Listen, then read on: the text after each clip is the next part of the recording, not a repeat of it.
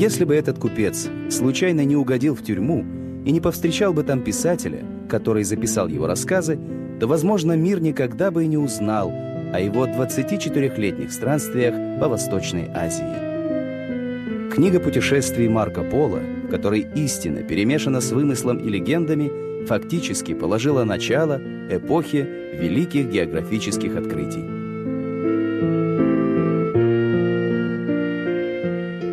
Марко Поло родился в 1254 году в семье богатого венецианского купца, который постоянно пребывал на Востоке в торговых экспедициях.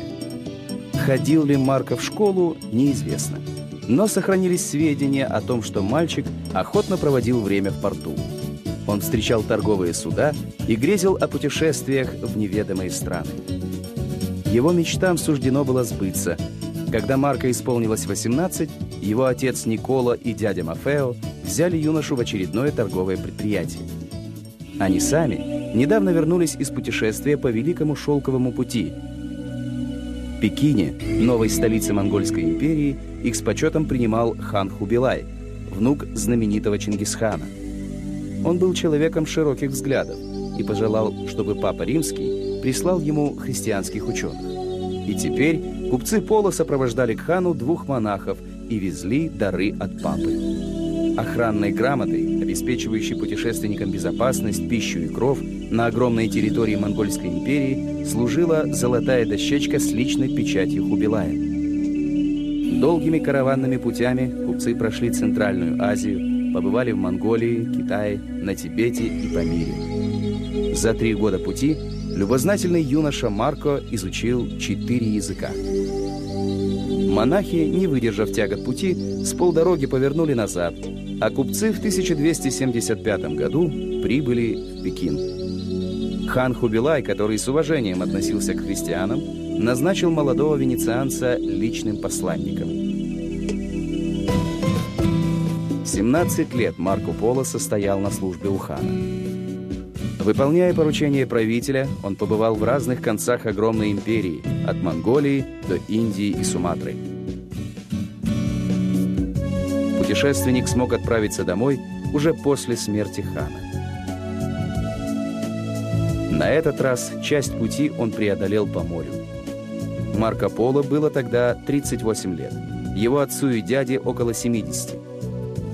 После 24-летнего отсутствия купцы Поло прибыли в Венецию, где все их считали давно умершими. Прошло 2 года. Во время стычки между вечными торговыми конкурентами Генуи и Венеции корабль, на котором плыли венецианцы, был захвачен, и Марко оказался в генуэзской тюрьме. Там он охотно рассказывает друзьям по несчастью о чудесах Востока, увиденных за 24 года.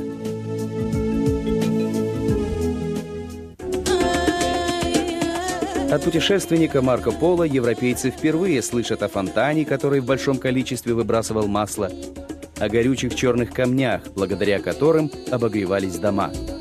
Это были нефтяной источник и уголь, о которых в Европе еще не знали. Пораженные итальянцы с интересом слушали о диковинных животных, больших змеях на 4 ногах. Так путешественник описывает крокодила. Марко рассказывал о странных восточных обычаях: топить нежеланных новорожденных девочек и убивать стариков, закармливая их жирной пищей, отравлять красивых и знатных постояльцев, но не в целях ограбления, а чтобы душа гостя оставалась в доме, где он был убит, и приносила счастье. Воображение слушателей поражает китайская система почтовой связи, дороги со множеством указателей и деньги из бумаги.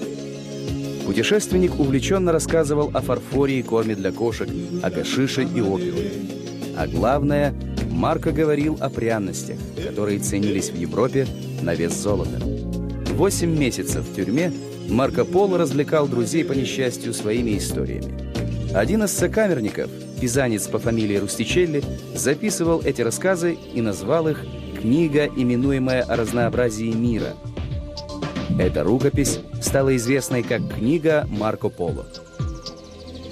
Она имела колоссальный успех у читателей, хотя многое в ней кажется неправдоподобным.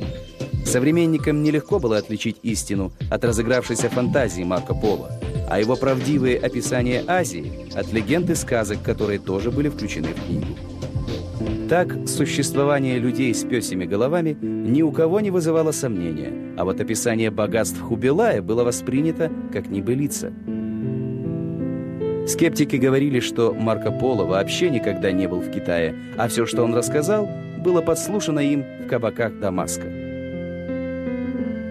После выхода своих записок Марко Поло прожил в Венеции 25 лет, почти столько же, сколько длилось его путешествие на восток. Он женился, продолжал заниматься торговлей и больше никогда не выезжал за пределы Италии. Он дожил до 70-летнего возраста и к концу жизни стал неуживчивым и жадным. Часто ссорился с роднёй и даже судился с близкими. Книга Марко Поло, созданная в XIII веке, долгое время была единственной энциклопедией Востока. Более 200 лет она служила руководством для картографов, хотя в оценке расстояний Поло порой и ошибался. Тем не менее, сочинения знаменитого итальянского путешественника и наблюдательного рассказчика Марко Поло принадлежит к числу тех редких средневековых произведений, которые с интересом читаются до сих пор.